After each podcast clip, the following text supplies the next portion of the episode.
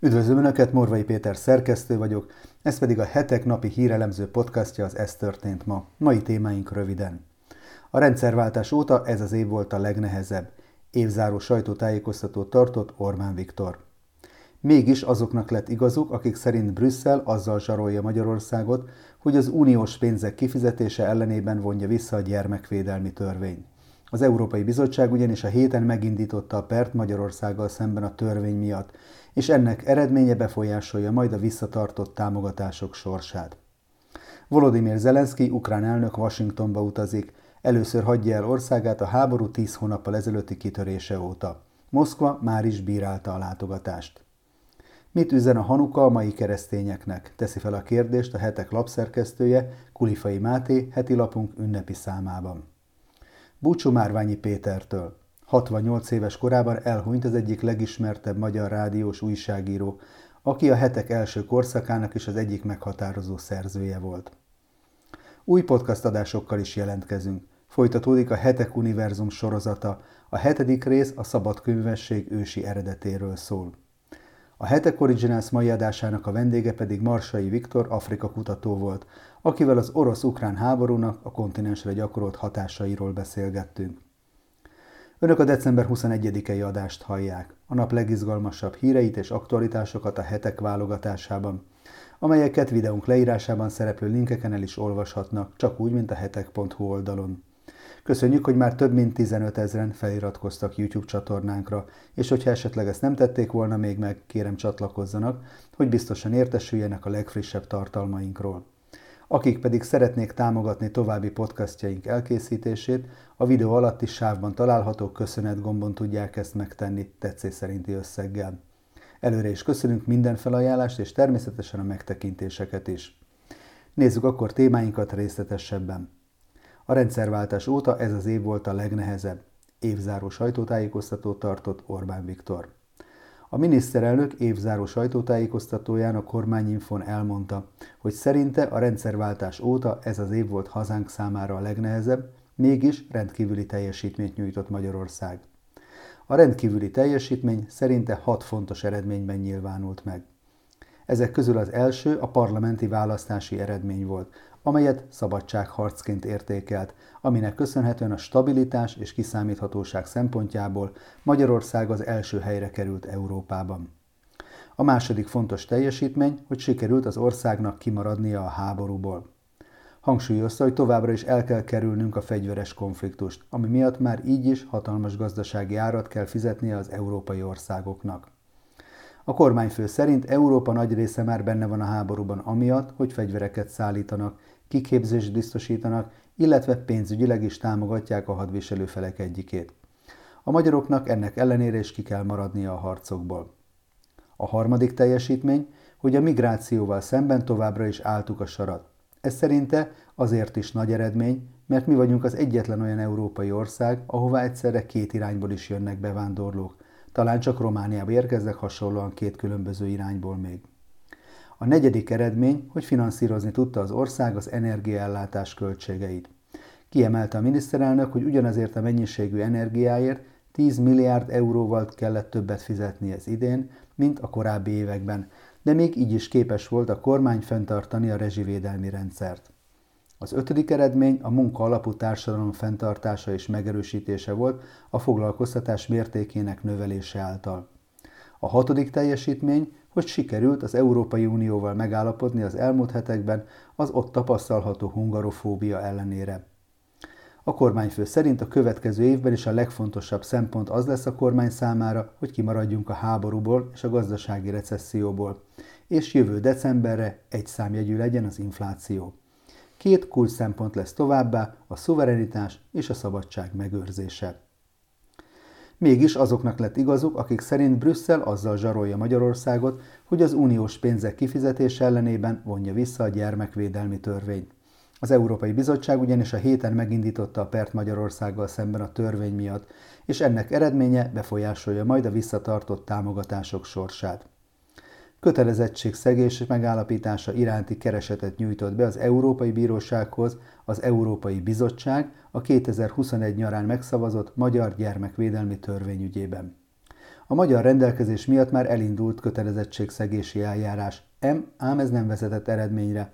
Ezért az Európai Bizottság az Európai Unió bíróságához fordult a keresetével a pedofil bűnelkövetőkkel szembeni szigorú fellépésről, valamint a gyermekek védelme érdekében egyes törvények módosításáról szóló törvényben a születési nemnek megfelelő önazonosságtól való eltérés, a nem megváltoztatása, valamint a homoszexualitás népszerűsítése és vagy ennek megjelenítése tekintetében foglalt tilalmak és korlátozások miatt.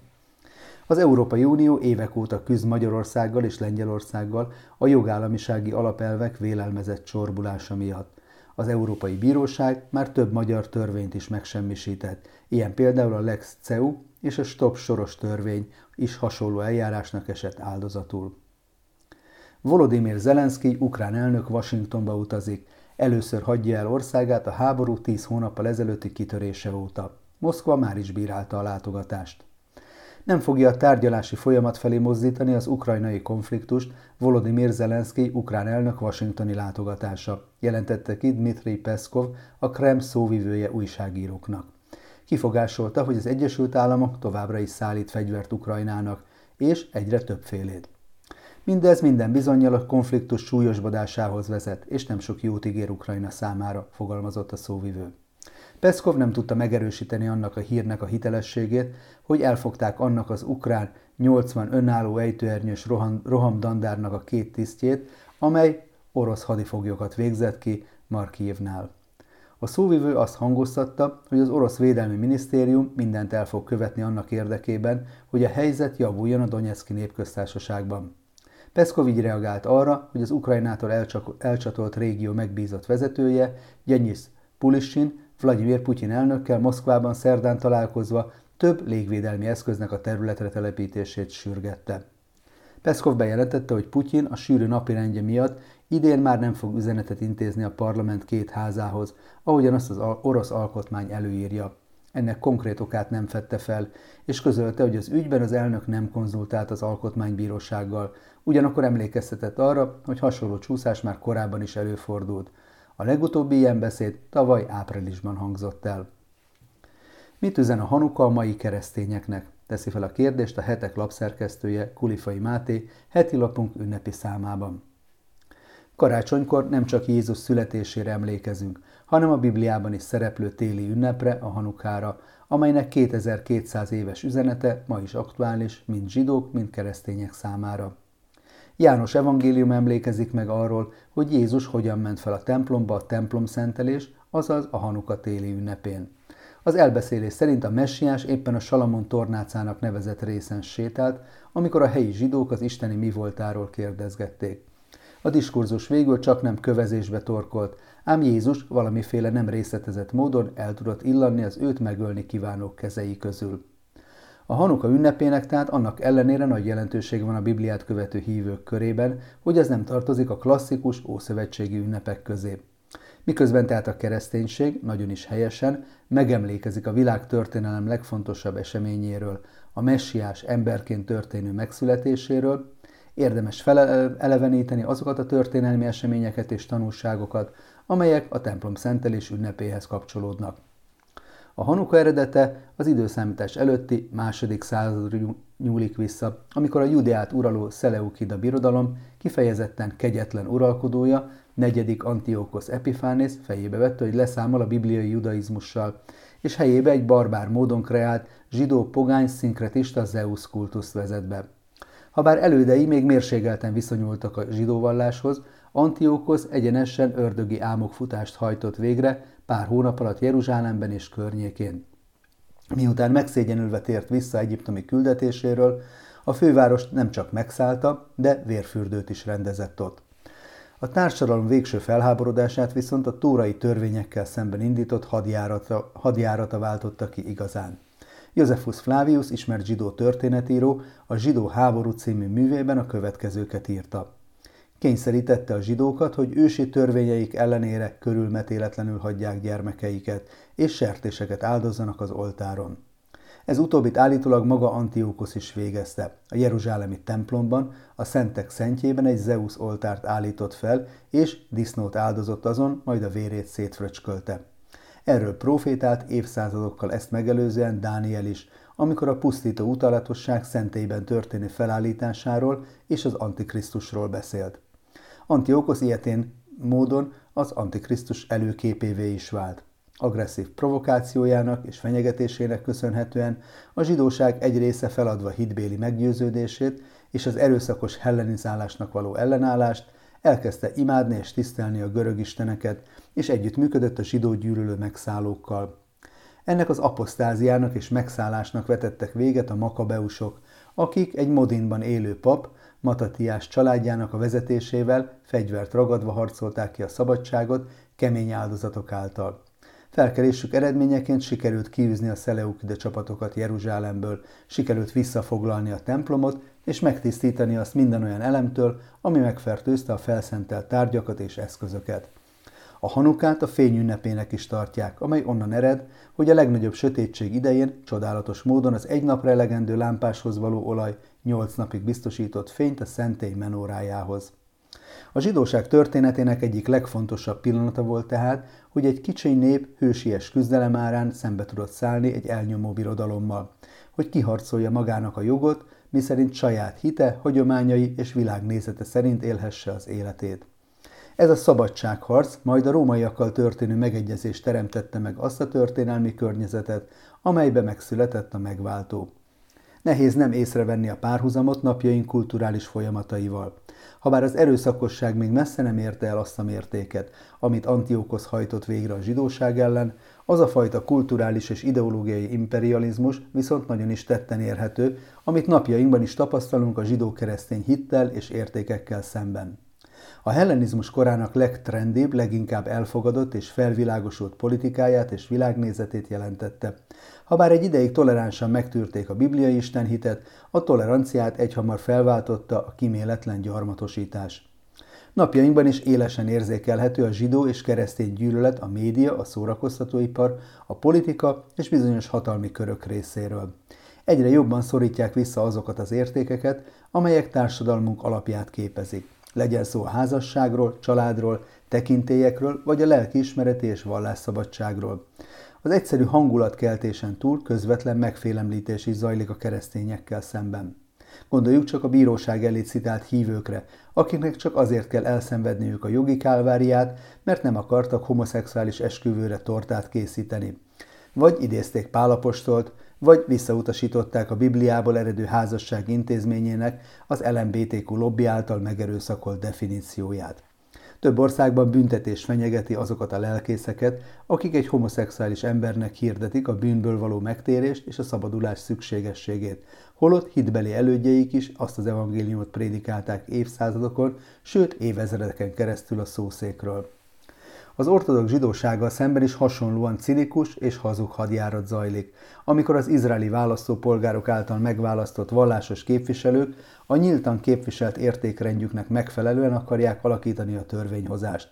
A mainstream média oldalain rémképeket alkotnak arról, hogy Netanyahu jobboldali kormánya a demokrácia végét jelenti azzal, hogy a vallásos cionisták világosan szembeszállnak korunk úgymond hellenizmusával. Ugyancsak muszáj párhuzamot vonnunk a nyomás hatására önfeladásba menekülő keresztény közösségekkel is, amelyek ma már a bibliai alapelvekkel szembefordulva vezetik félre a hívők tömegeit.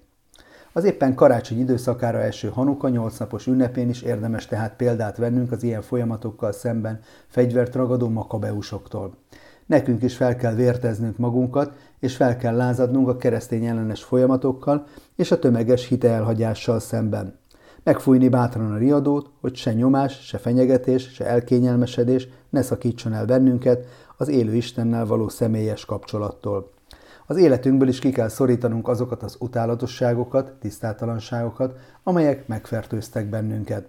És még ha romos is az állapotunk a helyreállás után, Isten szelleme fénygyújthat a bensőkben, hogy világosságot adjon még a leghosszabb éjszakákon és legnagyobb sötétségben is mert ha a makabeusok forradalma hosszabb távon el is halt, majd a még kegyetlenebb, egész Jeruzsálemet elpusztító római birodalom követte őket, mégis ebben az időszakban küldte el Isten a legnagyobb ajándékot az emberiségnek, az egyszülött fiát, hogy megszülessen egy sötét éjszakán, Betlehemben. Mégpedig azért, hogy ő legyen számunkra a világ világossága, a testet öltött szeretet, megváltva minket bűneinkből és romlott természetünkből, elhozva a halálból való feltámadásával egy újkor hajnalát, amelyben szabadon, békében és örökké élhetünk együtt ővele, egy jobb, szebb és igazságosabb világban. Búcsú Márványi Pétertől. 68 éves korában elhunyt az egyik legismertebb magyar rádiós újságíró, aki a hetek első korszakának is egyik meghatározó szerzője volt. A nagyobb évfordulóknak mindig van egy szomorú velejárója. Az ember szembesül azzal, kik nincsenek már köztünk. De különösen fájdalmas az ilyen szembesülés, amikor a veszteség egybeesik a jubileummal. Most így történt. A hetek pont azon a héten ünnepelte 25. évfordulóját, amikor a lap első korszakának egyik meghatározó szerzője, Márványi Péter itt hagyott bennünket. Pedig néhány hete még kerestem őt interjúügyben. Péter szokott lelkismeretességével vissza is írt, jelezve, hogy betegsége miatt nem tudja vállalni a felkérést, és egy kollégáját javasolta. Most pedig csak nézem az üzenetét a telefonon, és próbálom tudatosítani magamban, hogy már nincs is kinek válaszolni. Péter a 90-es évek végén országos hírű, rádiós újságíró volt már, amikor a hetek elindult. Nagy megtiszteltetés volt számunkra, hogy nem csak írásait, tudósításait ajánlotta fel a kezdet nehézségeivel szembesülő szerkesztőségünknek, hanem szakmai tudását, és ami még ennél is fontosabb, a barátságát is. Eleinte Marosvásárhelyről tudósított, majd itthonról elemezte, értékelte a Romániában élő magyarságot meghatározó eseményeket. Ahogy a rádióhallgatók milliói számára a rendszerváltás során Péter senkivel össze nem tévezhető, veretes hangja volt a híd erdélyi honfitársaink felé, úgy nekünk egy évtizeddel később írásai jelentették ugyanezt a kapcsolódást. Mindig messzebbre tekintett, mint a napi politika. Az érdekelte, mi lesz a távolban élő magyarokkal. És persze volt, amikor családja és Erdély mellett másik nagy szerelméről, a repülésről is írt a heteknek, mint például a vagány német pilóta Matthias Rusz történetéről, annak az eseménynek a 20. évfordulóján, amikor Rusz még a Szovjetunió idején egyszer csak leszállt kis repülőgépével a moszkvai Vörös téren. Ezt a 2007-es írását így fejezte be. Kiderült, hogy hiába a 2300 elfogó vadász, a 10.000 radarállomás, a 100 ballisztikus rakéta elhárító egység, a 9000 földlevegő rakétaindító és a több százezer főnyi személyzet. Ez a gigantikus ármádia sem volt képes kezelni, amikor egy civil kisgép békés szándékokkal berepült a határok mögé. Maga az iszonyatos katonai rendszer értelme vált kérdésé. Russ repülésének tehát a hidegháború meg, hidegháborút megkérdőjelező üzenete volt az, hogy ekkora hadseregekre nem érdemes költeni. Nem Péter tehet arról, hogy örök humanizmusa és békevágya 15 évvel később illúziónak bizonyult, és a földi hatalmasságok ismét a háború útját választották. Pedig, ha valamikor, most még inkább szükség lenne az ilyen hangokra. Ez is hiányozni fog. Nos, ennyi fért bele mai ajánlónkba. Morvai Pétert hallották az Ez történt ma, december 21-i adásában. Holnap újra várom Önöket aktuális hírekkel, ajánlókkal, és hogyha szeretnének ezekről biztosan értesülni, akkor kérem iratkozzanak fel a hetek YouTube csatornájára, ahogyan ezt már több mint 15 ezeren meg is tették, amit ezúton is nagyon köszönünk. Ha pedig a nyomtatott lapot részesítik előnyben, ajánlom megtisztelő figyelmükbe a most indult előfizetői akciónkat, a fődíj egy Toyota személyautó. Akik pedig szeretnék támogatni a 25 éves évfordulójához érkező hetek elemző világértelmező munkáját, a leírásban szereplő linken találhatják meg az ehhez szükséges információkat. Viszont látásra holnap újra jelentkezünk, addig is szép napot kívánok mindenkinek!